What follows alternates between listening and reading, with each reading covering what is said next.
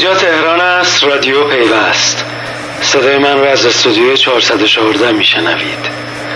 اپیزود 6 گم شده در فضا.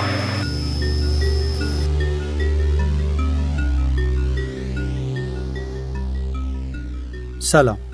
من میسم قاسمی و همکارم مینان و بهار نگاهی داریم به مهمترین رخدادهای ارتباطات و فناوری اطلاعات در هفته ای که گذشت.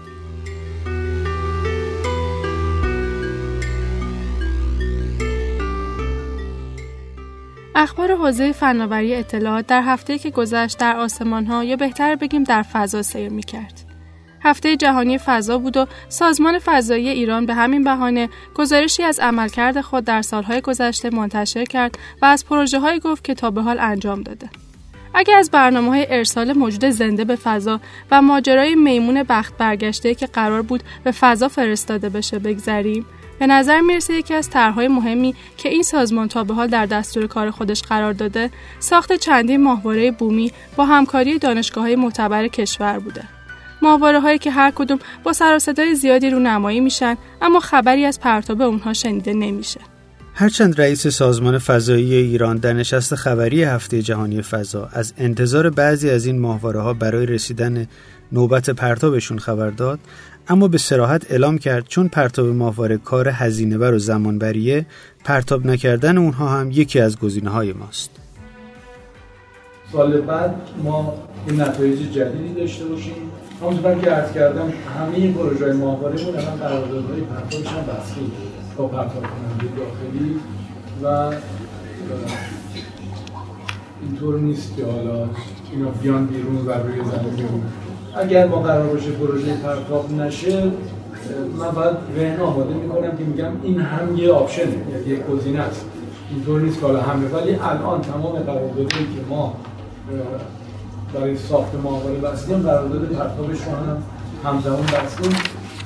این جمله عرض می‌کنم ولی قرارداد پرتاب بستن یک سال مذاکره سنگین بود البته که محاسبه هزینه و فایده کار معقولیه اما پرتاب نکردن ماهواره ها باعث شده تا حالا چند نقطه مداری که به نام ایران ثبت شده بود از دست بدیم. بیش از سی سال پیش قرار بود ماهواره مخابراتی زهره با همکاری روسیه به فضا بره اما این اتفاق هیچ وقت نیفتاد. البته روسا همیشه هر بلایی سر ما آوردن انداختن گردن فرانسوی ها و این بار هم میگن بدقولی فرانسه در تامین تجهیزات باعث این تأخیر طولانی مدت شده. در حاشیه مراسم افتتاحیه هفته جهانی فضا از جهرومی درباره امکان بازپسگیری نقاط مداری ایران پرسیدم که در جواب گفت روال نقاط مداری این نیست که یکی بگیره ما بریم بازپس بگیریم شما با توجه به نیاز میرید درخواست می‌دید به RRB یا ITU که حالا RRB زیر مجموعه ITU هست. اونجا فایلتون رو ثبت می‌کنید درخواست می‌دید طبیعتا اون بررسی میشه. روی دو حوزه هم BS هم FS یعنی هم نقاط مربوط به پخش صدا و تصویر و هم نقاط مربوط به تبادل data.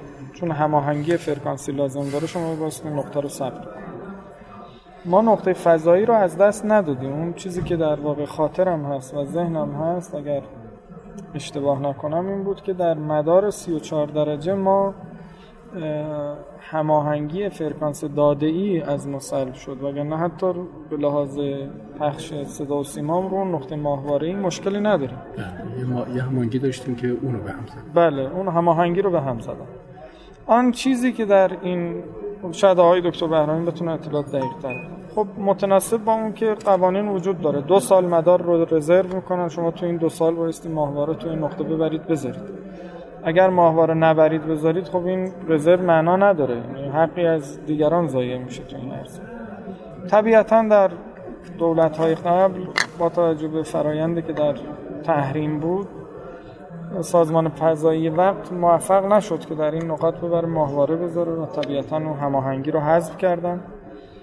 در نظام جدید با هماهنگی هایی که با سازمان صدا سیما شده سازمان فضایی بوده سازمان تنظیم مقررات بوده. نقاط جدیدی درخواست داده شده. پنج تا اختصاص جدید در واقع هماهنگی جدید به ما اضافه شده. یکی از هماهنگی ها که تو مدار 47 درجه اگر 43 درجه هست امروز در حال هماهنگی هستیم که ماهواره رو قرار بدیم و ثبت بکنیم اون نقطه رو برای خودمون به صورت دائمی و نیازمون رو برطرف بکنیم. بنابراین اون چیزی که ما هماهنگیشو از دست دادیم در نقاط دیگه متناسب با نیازمون ثبت شده و تلاش می‌کنیم که این نقاط رو حفظ بکنیم با قراردادان ماهواره با تعاملات بین المللی که با اپراتورهای سازنده ماهواره داریم و شرکت های سازنده ماهواره داریم بتونیم این نقاط رو برای کشور حفظ بکنیم و پایدار بکنیم و ماندگار ماجرای تحریم ها به پروژه ماهواره مصباح برمیگرده که اولین پروژه ایران برای ساخت ماهواره بعد از انقلاب و ده میلیارد تومن برای اون هزینه شده بود. این ماهواره که با همکاری یک شرکت ایتالیایی طراحی شده بود در مرداد سال 84 در مراسمی با حضور معتمدی وزیر ارتباطات وقت رونمایی شد و قرار بود در همون تابستون به فضا فرستاده بشه. اما در جنجال تحریم های بین المللی از سوی ایتالیا مصادره شد و حالا بعد از گذشت دوازده سال هنوز مشخص نیست چه زمانی به فضا پرتاب میشه. محسن بهرامی رئیس سازمان فضایی ایران در ارتباط با سرنوشت این ماهواره میگه نفا یه پروژه که مال خیلی وقت میشه دیگه. 1385 فکر کنم پروژه تمام شده. و منتظر پرتابی که وارد صحنه های گیره بند بینالمللی شده. حالا با اشاره هم که وزیر محترم وقت کردن آقای وایزی یه حق فعالیت جدیدی رو در این دامن می‌زنیم که یا اگر میشه از همونجا پرتا بشه نمیشه برگرده ایران ولی به هر یه ذره کار فنی می‌بره که باید بررسی بشه ببینیم چقدر آماده سازیش طول می‌کشه. یا اینکه میگم باید بعد تو که هیچ کار نکردیم. ولی باید نهایی بشون زمانی که آماده سازیش می‌بره و هزینه‌ای که می‌بره که با مجری محترم هم هماهنگیم انشالله یه فعالیت جدیتری صورت بگیره. شاید قبل از پایان سال شمسی ما به تصمیم نهایی بتونیم برسیم. طرحهای نیمه تمام فضاییمون به پرتاب ماهواره خلاصه نمیشه. رئیس سازمان فضایی علت این وضعیت رو در این می‌بینه که اساسا پروژه و طرحهای فضایی موضوعاتی نیستن که بشه در کوتاه مدت اونها رو عملیاتی کرد. موضوعی که به وضوح در پروژه ارائه خدمات پهماد ماهواره‌ای هم میشه اون رو دید. گویا قراره با همکاری عرب سعد یک ماهواره مخابراتی دیگه برای پشتیبانی از بدر پنج ایجاد بشه و با استفاده از اون خدمات پهنای باند ماهواره‌ای به شرکت های سب داده بشه که به کمک اون امکان برقراری ارتباطات بانکی از طریق پهنای باند ماهواره‌ای فراهم میشه. اما طبق گفته رئیس سازمان فضایی برای عملیاتی شدن این پروژه هم باید تا 14 سال دیگه صبر کرد. در کنار تحریم ها و ماهیت خود پروژه های فضایی شاید بشه گفت رفت آمدها و پاس شدن سازمان فضایی ایران بین دو نهاد بالادستی هم در معلق موندن بسیاری از پروژه های فضایی کشور بی تاثیر نبوده. سابقه تشکیل سازمان فضایی ایران به عنوان یک نهاد مستقل در امر فضا به سال 82 برمیگرده. این نهاد تا سال 89 زیر مجموعه وزارت ارتباطات بود. اما از اون سال به بعد یعنی در دولت نهم به دستور رئیس دولت وقت از وزارت ارتباطات جدا و به حوزه ریاست جمهوری ملحق شد. با شروع دولت یازدهم این بار به دستور حسن روحانی دوباره یکی از سازمانهای زیر مجموعه وزارت ارتباطات و فناوری اطلاعات شد. منسجم نبودن امور فضایی کشور و موازیکاری در این حوزه یکی از مشکلات همیشگی اون بوده. شاید همین موضوع بود که باعث شد سازمان فضایی ایران با همکاری دانشگاه تهران به فکر تدوین پیشنویس قانون ملی فضا و سامان دادن این حوزه بیفته.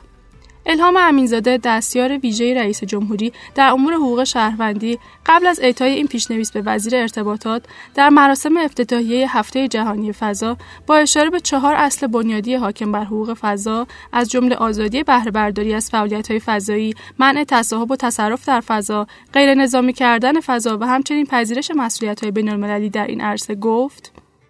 فعالیت فضایی فعالیت مشترک هم مبتنی بر اشتراک و همکاری هست. سازمان های فضایی جهان مثل سازمان های فضایی روسیه، آمریکا، چین و ژاپن و هند در عینی که رقابت های بسیار سنگینی با هم دیگه دارن اما همکاری های بسیار بزرگی هم با هم دیگه دارن. بنابراین ایران هم باید در این همکاری ها که جز ده کشور اول فضای جهان هست و امیدوار هستیم که با یک نواختی که در فعالیت های فضاییش ایجاد میشه و از این گسستی که متاسفانه رنج می‌بره فعالیت های فضایی. ما بتونیم در سالهای آینده از یک اتحاد فعالیت های فضایی جدایی از موازی کاری و خدای نکرده فعالیت های معارض انشالله این کاهش پیدا بکنه. ما هم بتونیم فعالیت های فضایی رو در کنار سایر آژانس های برجسته که جهان ادامه بدیم. اخبار مربوط به ساماندهی فعالیت هایی که به نوعی مرتبط با فضا هستند فقط به موضوع این پیشنویس محدود نموند. کمیسیون تنظیم مقررات ارتباطات با هدف توسعه و انسجام فعالیت های بخش خصوصی در استفاده از ماهواره ها تسریع در توسعه خدمات ماهواره‌ای در کشور از طریق اپراتور داخلی ماهواره‌ای کلیات و چارچوب حاکم بر صدور پروانه اپراتورهای ماهواره‌ای را تصویب کرد.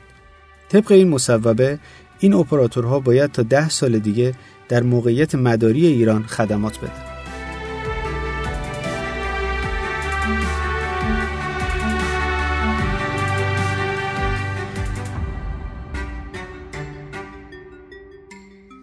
در هفته که گذشت ماجرای Tiny Moviez خیلی سر صدا کرد.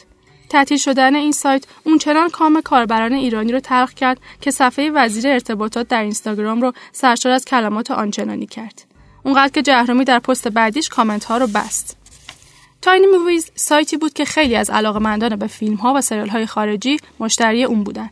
سایتی که در سالهای اخیر با اضافه کردن قابلیت‌هایی مثل دوبله فیلم‌های سینمایی به طور اختصاصی و البته با حضور صداپیشگان معتبر کشور حضور پررنگی در فضای سرگرمی کشور داشت. اما از مدتی پیش این سایت به روز نشد و ناگهان جعفری دولت آبادی دادستان تهران از دستگیری 6 نفر خبر داد که به تعبیر اون فیلم های مبتذل و مستهجن رو تهیه و دوبله کرده و در فضای مجازی به فروش میرسونده. دولت آبادی اسمی از Tiny Moviez نبرد. اما وقتی گفت تارنمای مورد استفاده باند مذکور به عنوان بزرگترین مرجع دانلود فیلم ها و سریال های هالیوودی فعالیت غیر مجاز می کرد و ظرف سه سال گذشته 18 هزار فیلم و سریال خارجی رو پس از دوبله پخش کرده؟ که بسیاری از اونها مبتزل و مستحجن بوده و از این طریق وجوه نامشروع تحصیل کردند؟ تقریبا همه مطمئن شدن منظورش چیه؟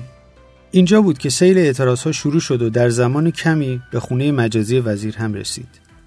جهرومی در پاسخ به این اعتراض ها نوشت این سایت فیلتر نشده و وزارت ارتباطات در تعطیلی اون نقشی نداشته. هرچند اعتراض و پیگیری مطالبات حق مردمه اما ادبیات پیگیری مطالبات بسیار مهم و اثرگذاره. از خوندن برخی از اظهار نظرها شرمسار شدم. اون کامنت ها رو بست اما کاربران رفتن و زیر پست های قبلیش باز فوش نوشته. البته انتظار میره بعد از مدتی این روند اعتراضی کم بشه و به پایان برسه. ما به این بسته شدنها عادت کردیم.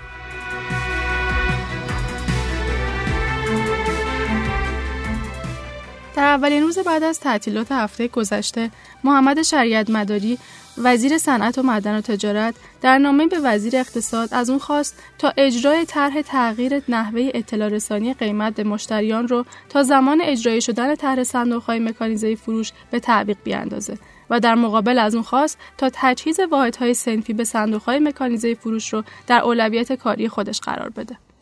تجهیز واحدهای سنفی به صندوق‌های مکانیزه فروش برای اولین بار در قانون نظام سنفی سال 82 مطرح شد. در آن زمان محمد شریعت مداری وزیر بازرگانی بود و سودای نوینسازی اصناف را در سر میپروروند.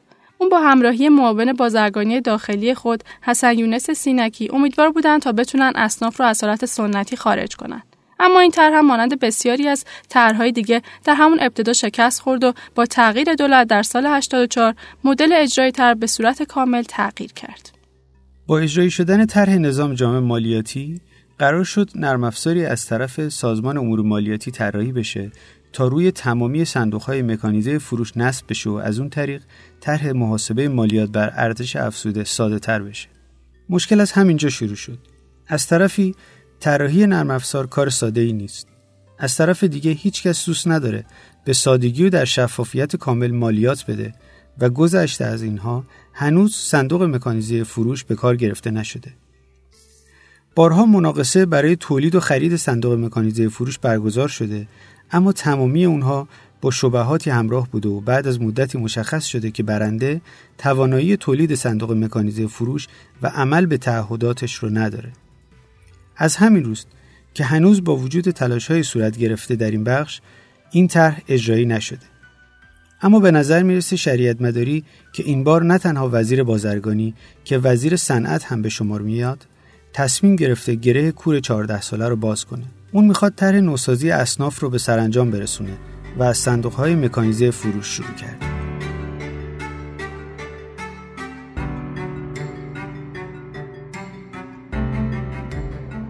موسیقی این اپیزود با عنوان عشق در مقابل من کاری بود از اماده ساعدی